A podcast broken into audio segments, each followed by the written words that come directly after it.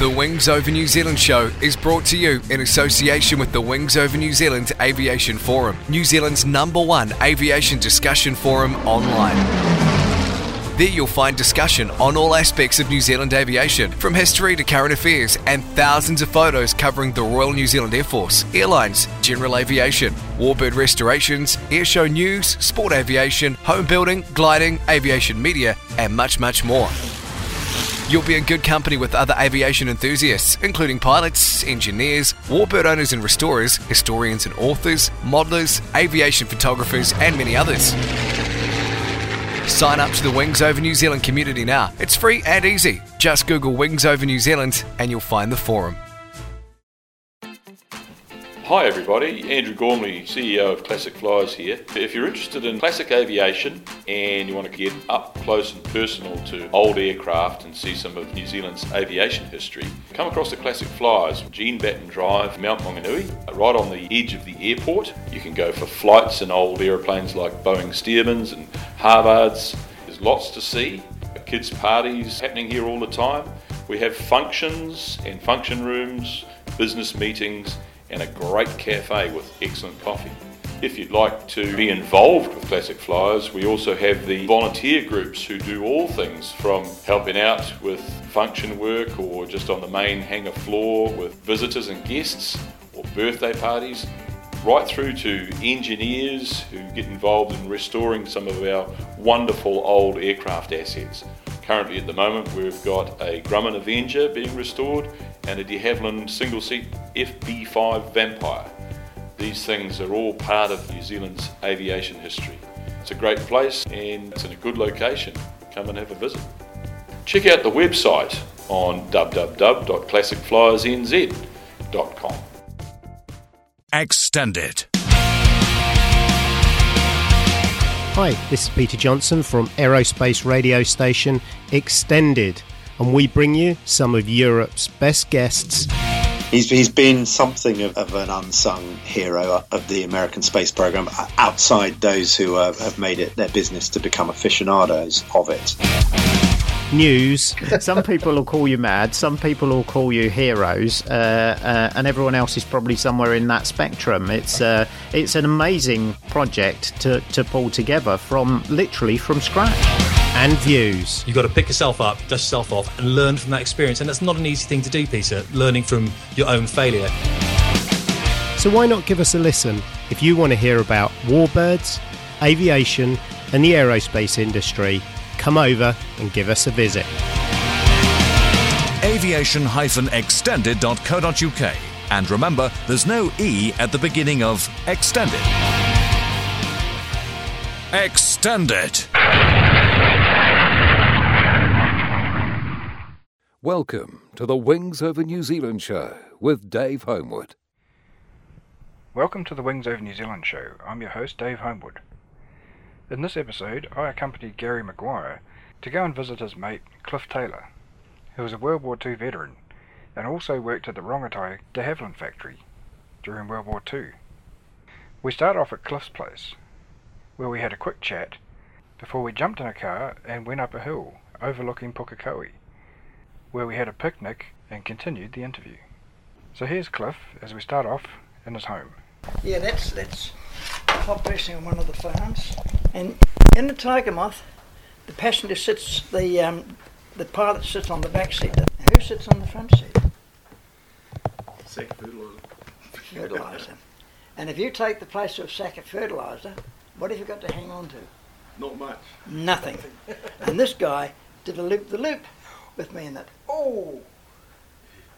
They were twins. They both flew, flew the planes. And this one would, as the other one was taken off the strip on the with the full load, he'd come down and dive bomb him. They died eventually. What were their names? I know they were twins. Got Twin you. pilots. Whereabouts? Um, well, I was on a sheep station out of Hastings. So he'd be around that. No, I know Masterton Ray.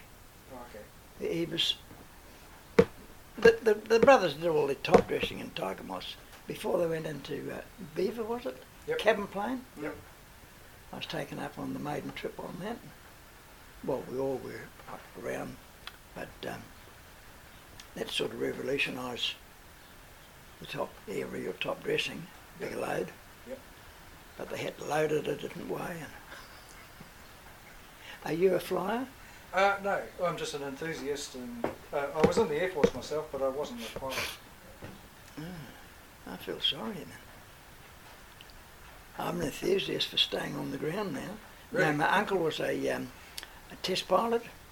Oh, okay. Um, he was the, the most badly burnt man to ever survive an air crash. This was before the war. Oh, what was his name? Lou Taylor. Yep, I know who you're talking about. He had a place across it. round um, round the bays. Um, get past, da- no, not the far as Days Bay. You go over the bridge from Petone, Yep. start going round the bays, and the first one that was occupied by the wharf, I think, had some houses, and he had a house in there Okay. because um, See the His- photos here? This is Cliff running in the 1950 50. Empire Games at Eden Park. Wow. Very impressive. You won a bronze medal, won it, or silver Yep. medal? Yeah, um, bronze, third. Came third. Eden Park before the Second World War. Well, But 19 better no, still, no, the, that was better still is the rowing though. I got world records. Yes, look at rowing here.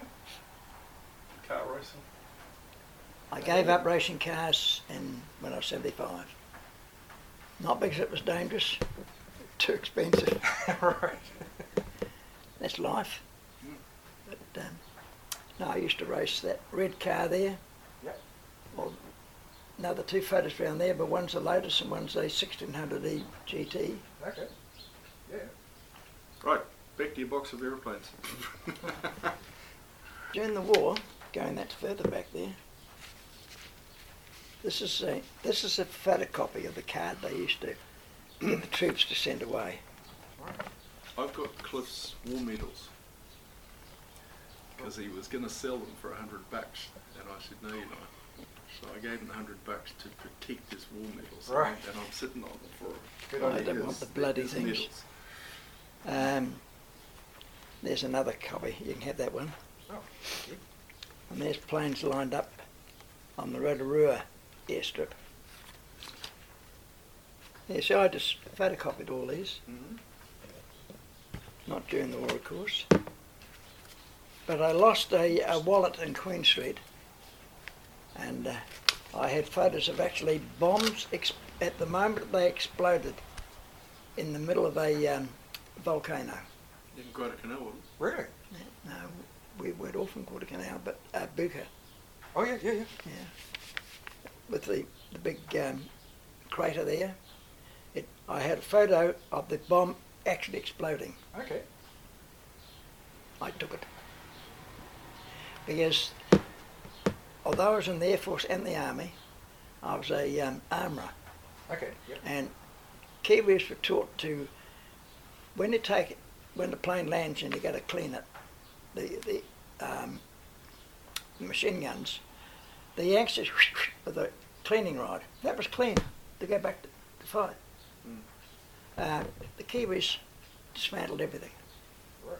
and put it all back after they had a, another one shot at it. And so the um, the Kiwis were sought after by the Yanks to clean their guns. um, money was changed hands. Nice. So, whereabouts were you born? Palmerston North, And what date? 1923, December. Okay. I'm afraid there's not much left about aeroplanes Hmm. because um, Oh, should we go and have lunch up on the and then Bring some stuff, yeah. Right, let's go. yep, okay.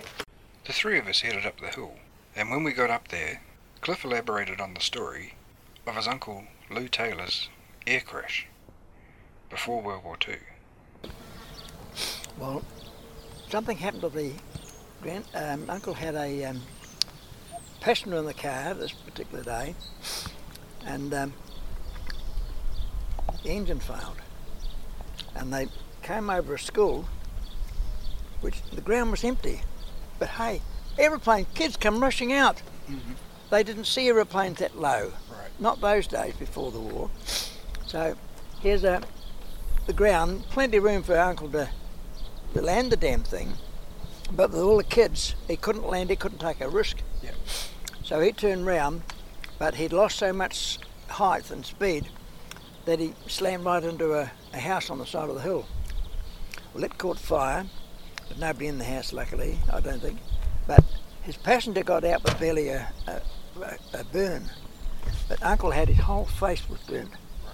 He was classed then as the most badly burnt man ever survived an air crash. This is before the war, probably during the war there were worse ones. But when he came back from England on one trip, he had pieces of skin from there to there holding his face together. About three pieces over his eyes. And he had 36 operations in England. And during operations, he was parachute jumping. Really? Holy smokes. So if, if he went to England to have the operations, Mm. were, were they doing it at um, East Grinstead? The was it the uh, guinea pig guys? I wouldn't know, it was just England. Yeah, because they were sort of the world leaders. uh, You know, even just before the war, uh, of you know facial reconstruction. Well, 1950, I went to the Empire Games. After the Games, about 1951, or into that year, somebody rang me up and asked me if I'd be interested in going to the Olympic Games. Well, I was 27, but I barely knew what Olympic Games was. I said, uh, whereabouts? Helsinki. Well, I don't know where Helsinki is, not certain where is. But anyway, they told me it was in um, wherever it was. And I said, uh, I was down Hanmer Springs at the time. I had one wife and two young children. Now, because I worked at the hospital, the hospital could wanted two carpenters, but they had to pay them labour's wages because they already had a carpenter. They only had one carpenter. Anyway, um, I said, okay, well, how do I get there? Helsinki, outside the world. Well, they can take a boat or we can fly. I said, oh, great. Flying sounds good. Who pays? What do you do? 1952 was amateurs year. I said, I haven't got that sort of money. Well, how do you get into um, Christ- Christchurch from Hanmer to um, uh, race every week or every two weeks? I said, hitchhike. It's only 86 miles. Get out there for fun. So that was okay. Um, you can't hitchhike to Helsinki. But, Mr. Taylor, would you be prepared to um, pace a guy around the over three miles so they can qualify to go? I said, yeah, okay. Who is it? He said, George Hoskins. I said, mate of mine, yeah, I'll, I'll pace him round. He won the uh, junior cross-country title in 1945, I think, at Auckland. And I got 21st that year. That was the first time I'd run. And I'd been massaged the night before by some old gentleman. I couldn't walk. And the guy that shared the room with me, he'd been massaged too. And he couldn't walk either. I got 21st. So in the following year, I went to um, Christchurch to run the Nas- uh, New Zealand cross country. And of course, I run barefooted. And if I was running here, I'd run up barefooted, no problem. And um, the poor manager of the um, the team, he was dead keen to um, do things his way. Well, he said, Friday night we all get an early night.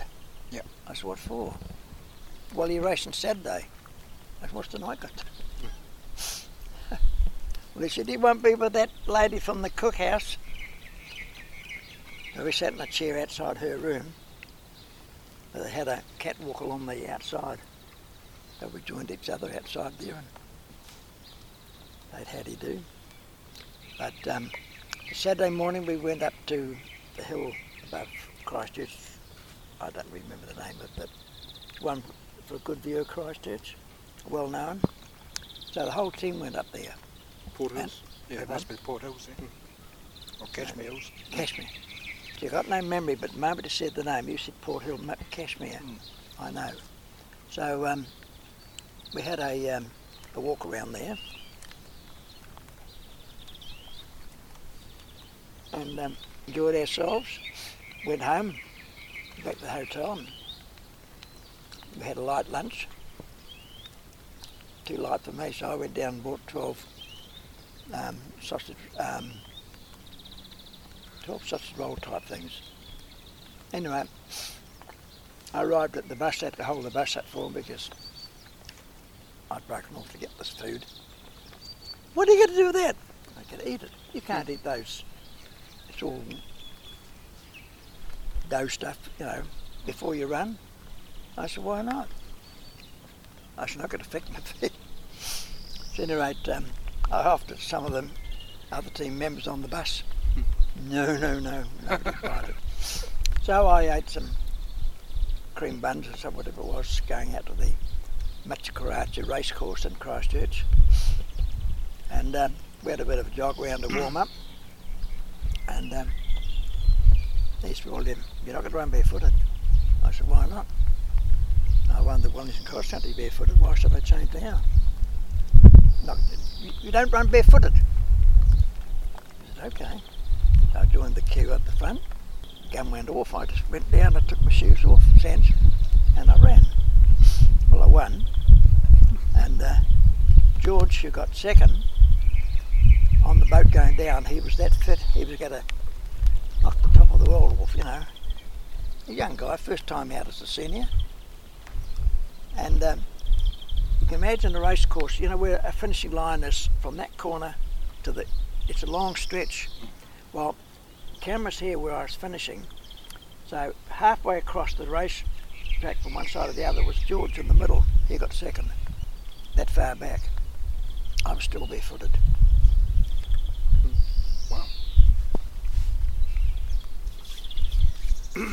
so, so you won it? Yeah.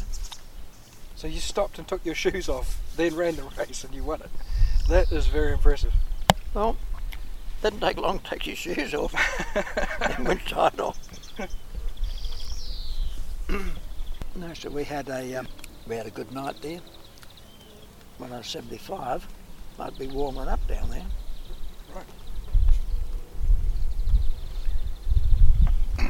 So did you run barefooted at, at the um, Empire, Games? yep.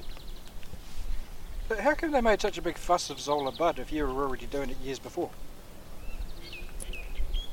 But that was a South African girl, the miler. Yeah. Disgusting, wasn't it? Yeah. But didn't she run barefoot in the finish? I think she did. Yeah, I think they. I don't think they did.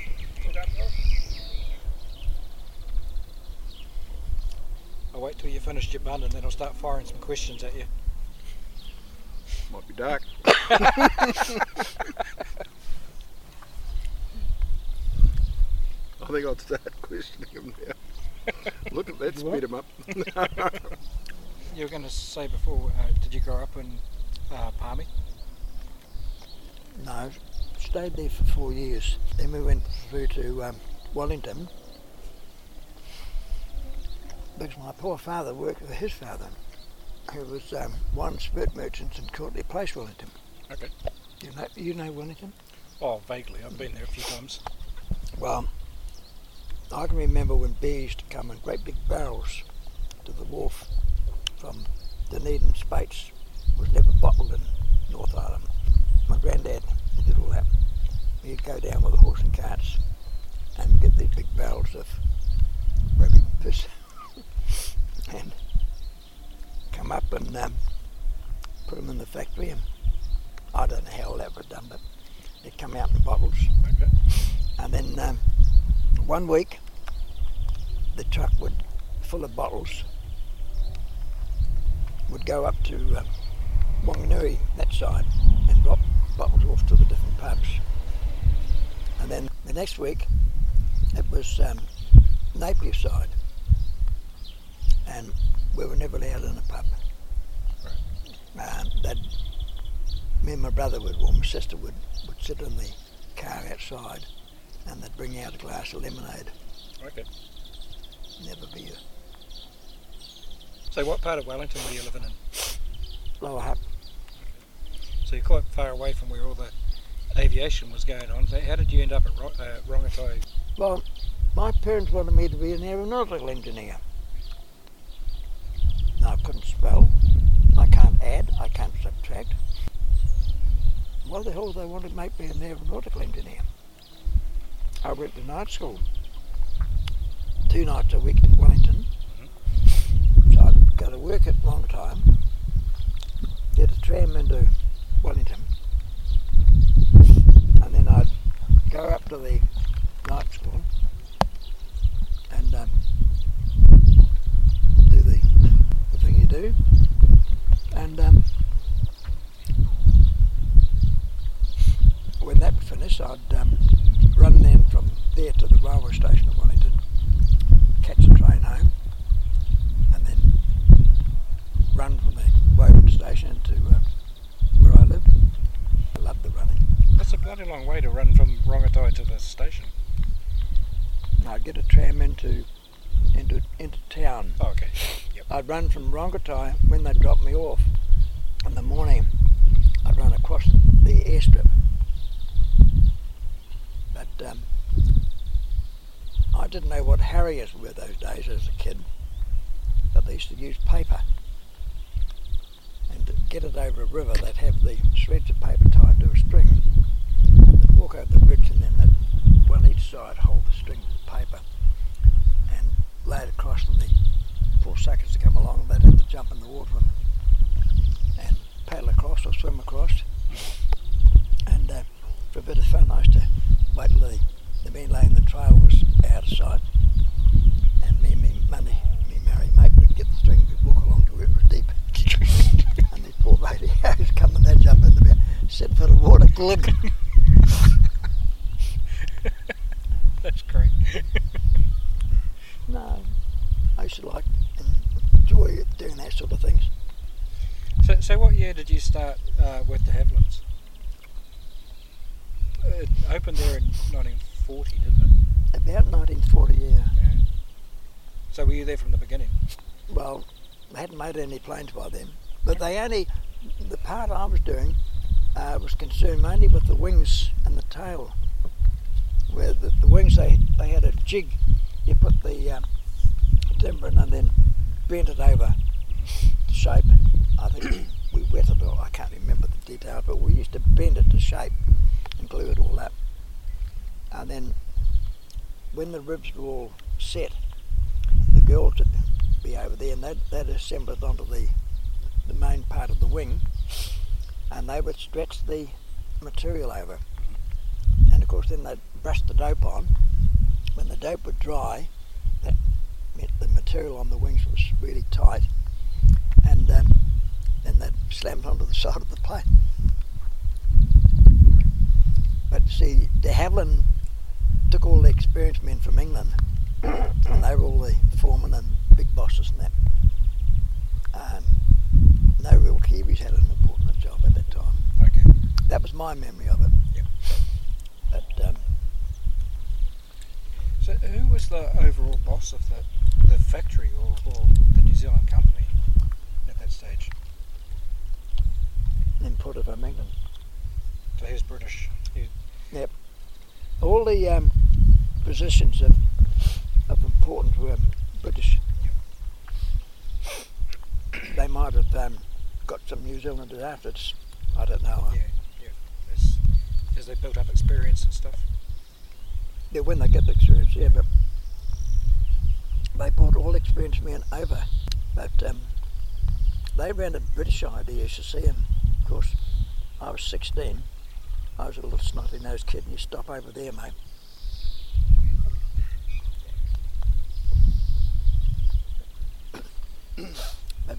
I used to go to this night school, learning to be an aeronautical engineer. Very hard when you can't spell, you can't add, you can't subtract. Um, what did I suffer? Dyslexia. Dyslexia. Never any good at schooling. I wasn't the slightest bit interested either. I was more interested in climbing a tree and get the bird, bird eggs. And drop the whole nest down and my brother would catch them.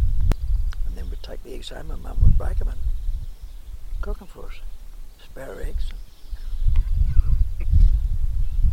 Whatever we could get them out. So what else was happening at Rongotai at that time uh, that you were working there? Was, it, was there much Air Force activity with No, yes. No, I thought it was a fully occupied, you know, airport. But my memories are mostly running down the edge of it. But there were definitely planes taking off and landing in there. Because I know that um, number 42 squadron was based there with uh, a whole array of different aircraft that were for transport and communications and that sort of thing. Um, I think they formed in 1941 or 42, but before that they were the same unit but smaller, so they Yeah. weren't, a, weren't a squadron, they were just a flight. Um, right, right from the beginning of the war, I think. So you probably would have seen them coming and going. And Yeah, but I brought up with aeroplanes coming and going. you know, they were, I wasn't the sort of guy to take, oh, it's a plane. Hmm. Yeah. Another bloody noisy bloody plane. yeah. But Uncle used to take me up and I handled the controls a few times. But he'd have he'd have charge, you know. But um, no, I wasn't taking off and landing the bloody thing. But but no, he was a. Um, I know he was a good test pilot, well well known. Yeah, Uh, he went. uh, He eventually went back to flying during the war, didn't he? The, near the end of the war, I think he's flying again. That I have no recollection of. Right. I do know that he was, was in England getting repaired, and then I.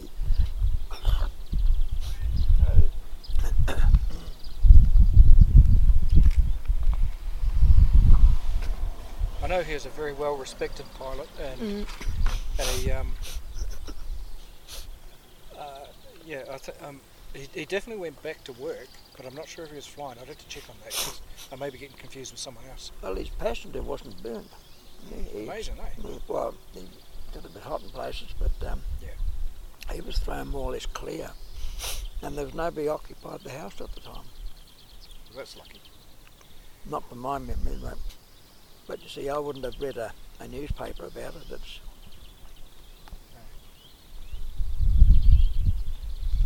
So how many people were working at De Havilland's when you were there? Was- that I wouldn't know. Did it seem like a fairly big place? Though, It or- seemed like fairly big, but they I do remember they had Pommy advisors or managers in every department. Yep. There was a Pommy in charge. Okay. And a lot of the keepers didn't like it. Were they very unionised, sort of that kind of I think POMI would industry? Sorry. I mean, I I had no knowledge of that, but I would I would say they would be. Uh, but uh, I do remember the, the guys that I used to get on with. Stay, you know, all their bloody bosses at POMIs. Are you getting that? Yeah, don't worry. You hear worse on that on TV. you were telling me earlier you don't swear. That's an expression. Yeah, exactly. Uh, I know that uh, as the war developed, um, de Havilland started doing other stuff as well, like repairing Oxfords and Rapides and various things like that. Um, was that happening while you were there? Not there, no, no, because um, I left, I went up to Waiouru in the army. Yeah. Then I came out, and uh, all I wanted to do was get overseas. I didn't give a stuff for how I got over. But I got slammed into the Air Force. Okay. Well, that was no good to me because my mother's brother, my uncle, was um, the head man in, uh, out of Nelson there with the Air Force. And that's where I landed. He got me pulled over there. He evidently told mum that uh, he'd said that I wasn't sent overseas. My oldest brother went overseas, but he went to Fiji. Okay. He had four bloody years in Fiji. You don't get a choice of where you go to. There's a war on. At, towards the finish, he went to Guadalcanal, transferred there, but he only did about five months before the war finished. Well, therefore, he's not a returned serving soldier. Oh, that sucks. No, I had um, about 18 months, two years, um, where the guns were flying, the bullets were flying and that. Yep. So I'm a glorified bloody soldier. Now, one land, one island we went to, I know it was a horseshoe shape, and in the middle was an atoll, which was an anti-aircraft battery based on that the Japs had. And over the end, end of the part of the horseshoe shape was a big cliff. And we, the third div, lost 17 troops taking that island. 2,000 of the Japs dropped over, jumped over the cliff. A bit of Harry Carry. I went down, we, we lived So uh, was that a green island? A Green Island, yeah. Hey, had I, have I, I haven't mentioned Green Island before, have I? No. You're right. Yeah, thanks, because I begin to believe that I had the right name wrong, because there's about a dozen Green Islands in the Pacific. Yep. It also has another name as well, which, um, well, the group, there's a group name, the island group, uh, I can't remember it. Well, we could see um, um, Buka. Yep. The Buka. We could see another island in the distance, and that's where we went at the end of the war. We didn't know it was going to be at the end, and there were, I think it was either 400 or 4,000 New Zealand, troops, but probably 4,000. I don't. We were waiting at the bottom, and uh, we had a rifle with half a dozen rounds of ammunition each. The Yanks had a lot, but they wouldn't be able to hit the car from here. Right. They were, they were bloody terrible. But we we were taken by boat and rowed across to the bottom, and we're in the Jackanal, Jackanal Jackanal Bay. Bay. Jackanal, yeah. Jackanal Bay. He, he knows the place. Well, up on top were 80,000 Japs. Okay. There were 4,000 Kiwis, and then some Yanks and then some Aussies. And then we were, I, I suppose on another day, we'd have gone up and been shot. But the war ended. Oh, right. Bugger dropped the bomb. And then we got by boat and um, rode back. I mean, we were rowed back to the um, boat and we were, well, the ship. And the ship went into, we unloaded at Guadalcanal. And then the waiting there, um, when you went to board a plane, you all went in alphabetical order. Well, my name's Taylor, so I'm right at the end of it. I'm waiting in the line to board a plane, and I, I'm the last one in the li- line. And I'm going to go home. I'm going to go home.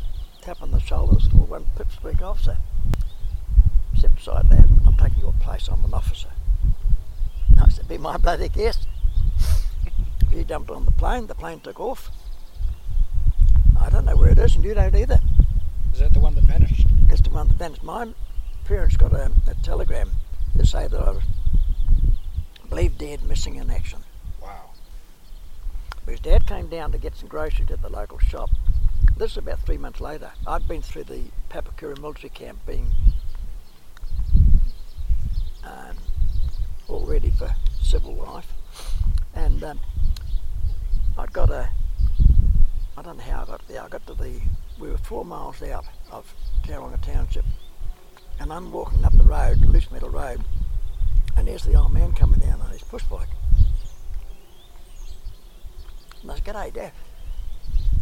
And he fell off, cut his arms and his feet and knees and everything else, you know, in the loose metal. Yeah. You, you, you're dead. He had a telegram saying it. Wow. I said, hang on to it. I said, I'll tell you a big story. Well, at first he didn't believe me. But I was it's true. An officer took my place. He volunteered to die for me. Wow. Yeah, good on you. and uh, incredible. so he died. And now the island we used to go to from Guadalcanal to this island, it's an Aussie-owned island, then into Auckland. Uh, I can't remember the name of it. Would have been Norfolk. Norfolk. Yep. Yeah, well, see. Yep. Uh, see, my memory's okay if you if you if you mentioned eight names with Norfolk in the men, memory middle, I would know it. Yep. It clicks over, but no Norfolk Island. And um, Cliff lied about his age too to go over there. You Get what? the army. What's that? You said you lied, lied about your age to get into the army. yeah. That's so did you volunteer for the army? Yeah. Okay. I volunteered. No, I volunteered for the navy at first, Okay. and somehow I got on the train with no money and went up to Auckland from Wellington. And I got to the navy base. I mean, there was no harbour bridge, No. and um, they asked me for my parents' permission. they don't know where I am. I'd run away from home two or three times. But um, so they packed me on a train and sent me back. Cost me nothing in train fares. But um, then I went back to the uh, to the land, working as a shepherd, and um, they gave me a rifle because we'd ride along the beach on the hills at um, um, Wellington East Coast, and we'd be spots for any un- unusual um, boats. Nothing ever happened, but we got an army rifle across our backs that they used to hurt. You put one across your back and get on a horse. But no, actually that island I can't remember now. You just said not Norfolk Island. Yeah. Yeah, that's the. Um, it's still in Aussie territory, isn't it? Yeah. it. So you you ended up in the army, and you're at Waiouru. Were you in infantry, or what were you doing there? Turn that off. When I turned the recorder off, Cliff admitted that the army had put him into the band. We had a good laugh, and then I convinced him to let me continue and turn the recorder back on. You know what happens when they put you in the band in the army? When they send you into action, you're the stretcher bearers. The band were always the stretcher Is that bearers. right? Yep. So you had no weapons, and you had to run up the front and pick up all the Run up, you run out the That's one of the worst things to be in, in the army. Is that right? Is that why I was put on the band? Yeah. They obviously didn't like you. Fast runner. I remember getting these sheets of paper with brum, brum, brum, brum, brum, brum written down, and That's amazing. They got rid of me. Yeah, well, my uncle got me into the Air Force, then I went back in the Army. Sorry, what got, what got you to the Air Force? My uncle, Oh yeah, yep. he was trying to work hard for my mother to prevent me from going overseas and being killed. Yep. I'm trying to work hard to get over bloody seas. Paper chance of the bullet. The only thing I shot was a poor bloody. You, you fish. Is stingray. What's his, his cousin without a sting? Manta. Mandaray. I shot one of them. The damn thing went up in the air, and I come up with that automatic Yankee rifle. Stitched him. Six shots. I remember that the rest of my bloody life. I regretted it. Yeah. I mean, it was done on the spur of the moment. Something went out of the water, and I just pulled the trigger. Right. The only thing I killed you in the war. So when you went over to the Air Force, what trade did you become? What was your Air Force trade? They put me in the fucking cook- cookhouse. Made drums. in the De Havilland factory. I used to make porridge in a big steel bath. Really? Okay. Mum must have been on the phone to them, I'd say. That's, that's crazy. The fact that you'd already been working in an aircraft factory and studying aeronautics, and they put you in the Air Force and make you a cook. Yeah. His mother must have had, had something to do with it. It must be. when you went up into the islands, and you were still a cook up there. Um, no, I don't know what the hell I'm doing. No. Were, were you a um, a ge- like a general service hand type? What do they call them? Um, like there was the, the trade where you could be put into all sorts of Yeah. different. Yeah, yeah. Um, I was spent most of the time uh, cleaning machine guns right, as an armourer. right. But when I tried to get the badge in the first place, the girl at the RSA here tried to find out exactly what I'd been doing. She couldn't find much at all, Okay. except I'd been overseas. But um, no, um, So, what sort of aircraft were you working with? Were you on bombers or fighters? Venturas. Venturas. Okay. You must have been on one of the servicing units. Do you remember which servicing unit it was? Or? I wouldn't have a clue. No. Uh, um, what what else do you remember from up there? What what sort I of remember the Yank loved having me working on the planes because we cleaned the guns. Yeah. And their guys just in and out. Um, our guys used to go down to the uh, Yankee dump and pick up plane part. And we, our locations, we used them. Uh, I remember going down on a jeep one night and um, they forgot to tell me where the brake was. They told me how to start it on the rolling down the hill. But we had to pinch the jeep from outside the sergeant. Fill it up with some um, iced coffee. Yeah. And take it down to the airstrip to the guys working there. And somebody yelled out, halt. And I said, how? and my bullet went through the bloody, um, not the plastic, s- um, the windows are made of, perspex? no, plastic wasn't invented then. A, a, type of material anyway. Yeah. And went through through the windscreen. And I just jumped on every bloody thing. I think they enjoyed the coffee. But um, no, we used to unload our um, bodies with. Uh, we'd go to the the Yanks would have a um, on Green Island. They, they had a the Yanks had a, a place at the other end of the island from us, and you could go there. We'd be taken in our um, like truckloads, and, and for the um, Bob Hope shows. Oh, yep, yep. Um, I watched the poor bugger get up and dance with the girl on the Bob Hope show. And of course, there's some of these buggers, they, they haven't seen a girl, let alone touched one for two or three years. Yeah. And he was all discoloured in the front of me, lost it. yeah. But he only had a pair of underpants. They, they were shorts. Yeah. Made of cotton. They concealed virtually nothing. So hot.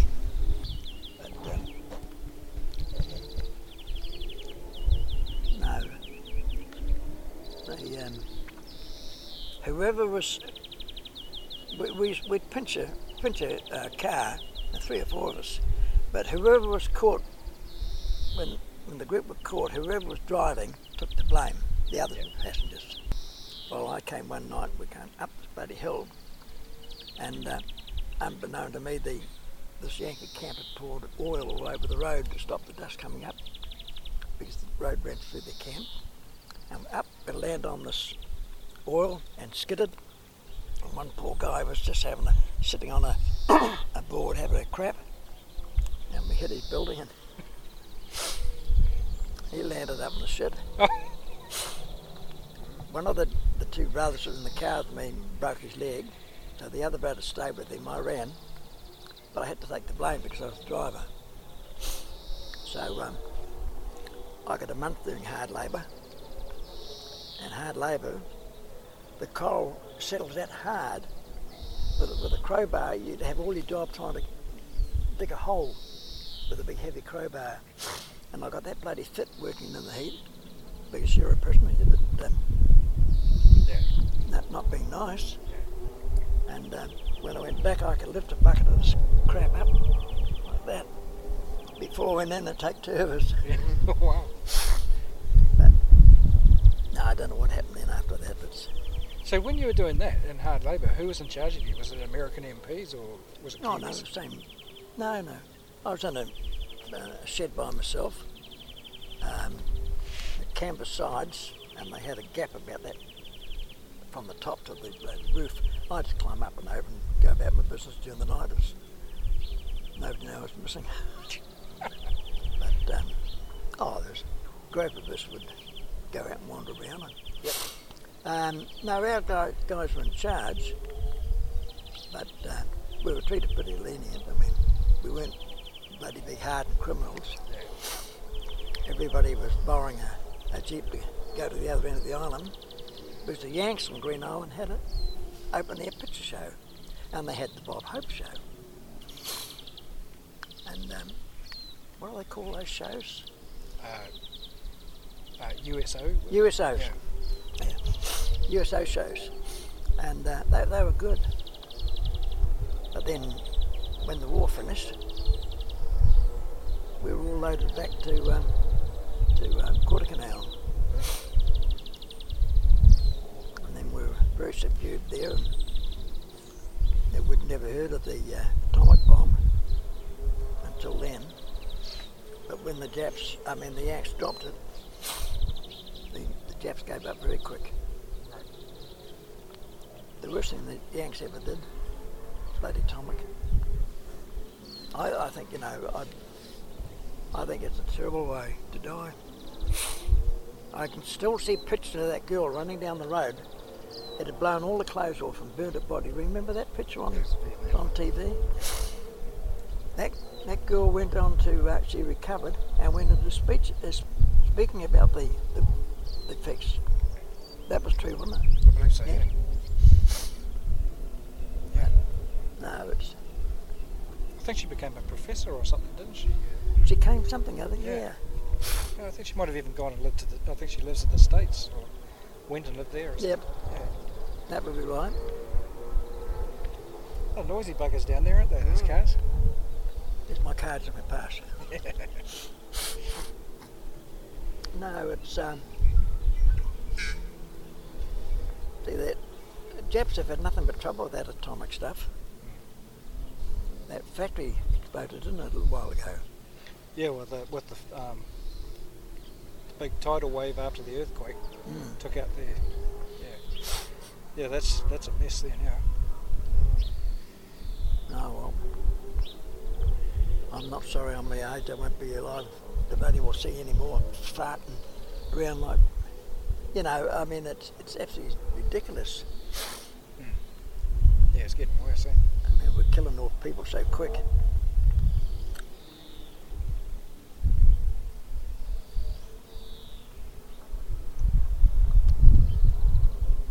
Did you ever see any um, planes crash or um, have accidents on the strip that sort of thing? No, saw a plane nosedive into the ground. Really? Didn't even dent it. Coral. Wow. The airstrip was. They put coral down. They'd have trucks pulling the well, rollers, just rolling it flat, rolling it flat all the time. Um, and that's one of the things I do remember. A plane landing nose first, and they dragged it away. There was nothing but a dent. There wasn't a hole in the ground. See, that that would be like on a 20 foot slab of bloody cement. Yeah.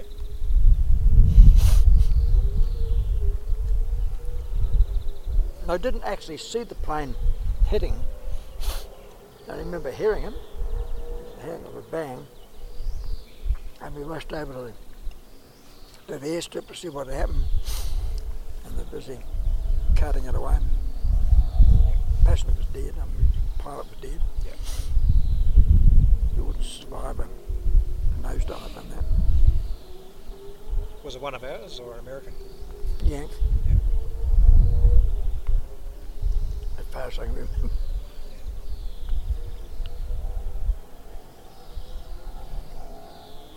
Uh, what about um, life on Guadalcanal or Green Island um, when you're not working? What sort of things did you do to unwind or apart from going to the pictures and that? There pictures. You swim much? Yes. swim a little bit. I got them to um, use one of the smaller landing craft, had a bit of speed, and tow a, an object tied on water like a door. Yep. And it'd be tied to the back of the boat.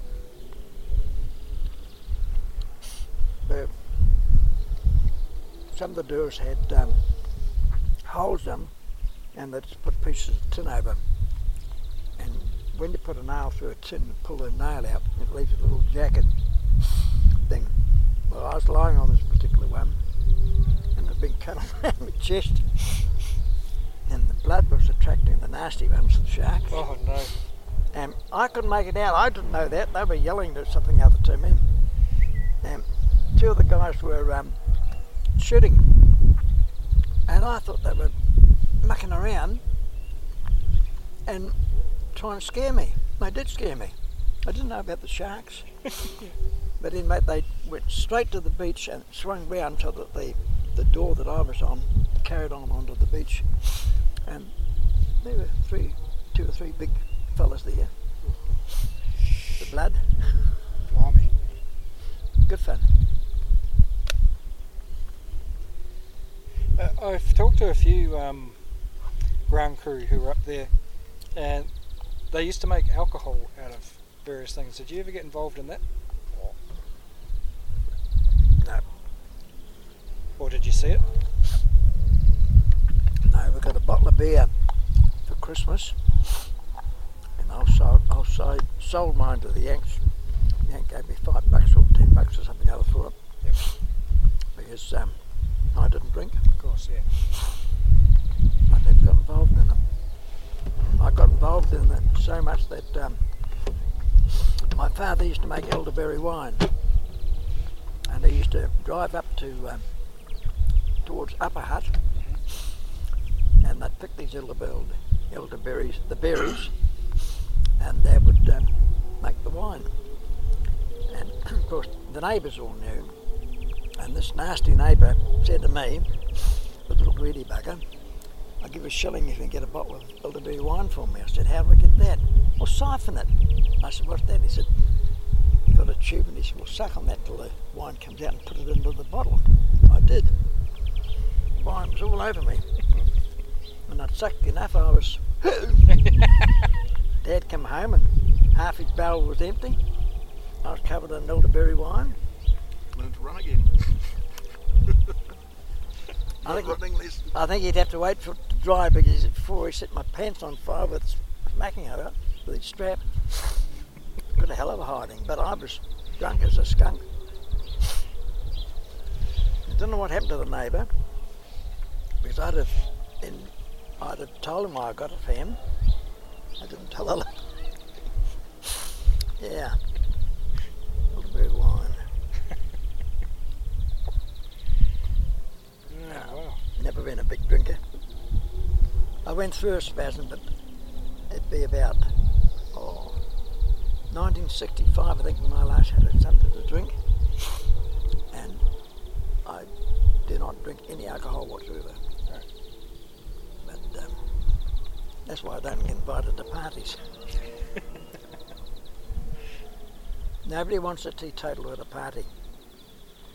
Not unless you need a driver. Yeah, actually. I was going to say. Yeah, well, I drove taxis for about seven or eight years. I drove a few drunks home. I'm sure and my be a- young daughter drove taxis for about three hours one night. Picked Stop. up a few bob. Stole this taxi. I didn't know she'd stolen me bloody cab.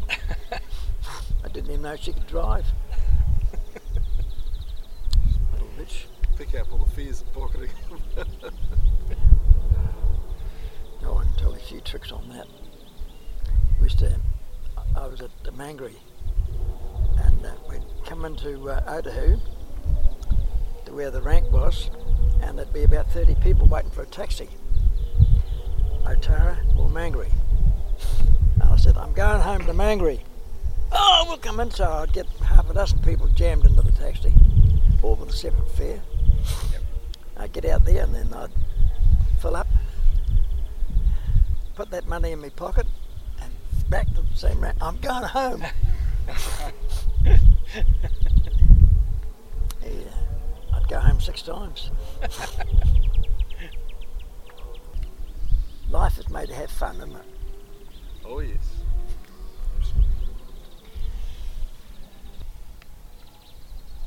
Oh, And shall we? I've- Shall we wrap it up? Hmm. Oh, I've shifted um, The- it. just before you do, the photos of the Havilland factory. That, Oh yeah. Do you recognise any of these, Cliff? I would say no without looking at them. The, the photos there. I can. So when you were making the wings and that, that that's the fact that factory that you would have been Yep. working in.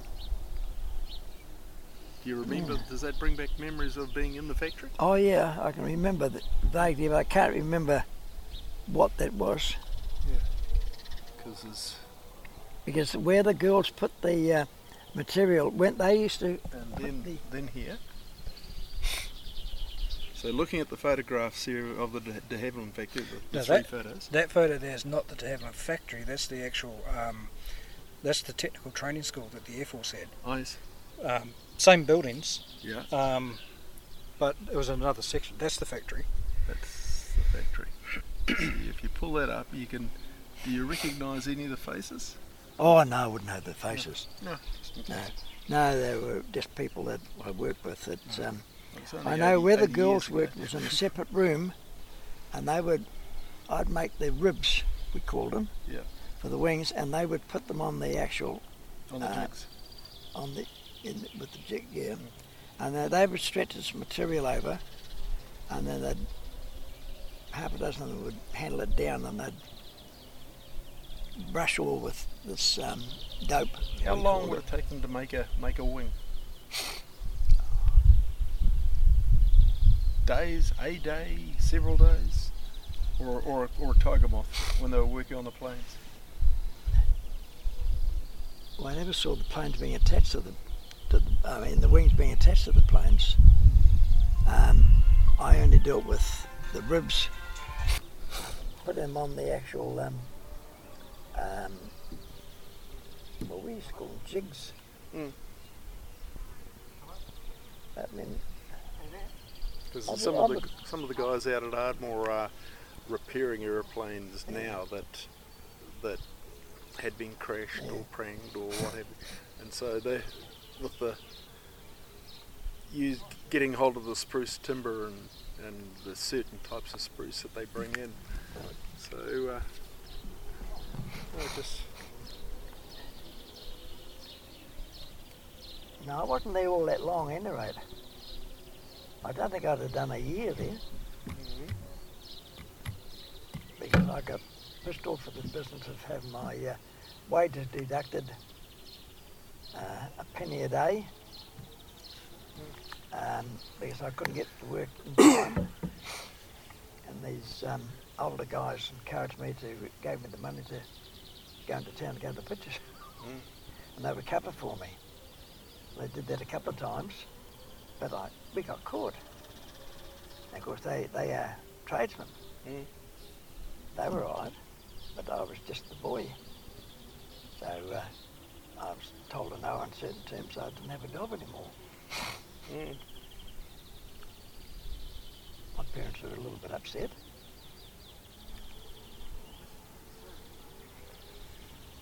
I don't think they were surprised because one of the, one of the jobs I had only lasted a day. I think I told you about the lift business, the DIC, the big shop called the DIC. And um, I was a lift boy. And you had to just to stop at exactly level, you see. And this was about that far out. And the lady said, boy, it's not level yet. Well, I had three goes at making it level, and I said, you can't fall, over, uh, can't step over it, fall over it. Well, you don't speak to ladies like that, so I was in with the manager, and no uncertain terms, that uh, I told I no longer had a job. It's a record I'd lasted a day and a half. Oh no.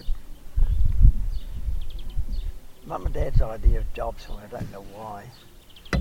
Another job, I mean, I told you I can't spell. I was, the job I had was wrapping these things up in brown paper and printing the addresses where they went to. They're all Maori names. And I couldn't spell English, let alone Buddy Maori. I got some of the names wrong, and oh, I think I was there about three weeks, three days. Now, my advice to parents is let the kids choose what they want to do, not try to make them do something that. Mm, absolutely. I mean, I've had difficulty spelling all my life. I, I still have trouble adding and subtracting. Um, yeah. Oh well, if you guys are happy, I'm happy. Yeah. And I probably should mosey on. No, that's good. Thank you very much. I really appreciate it, Cliff. That was the Wings Over New Zealand show with Dave Homewood.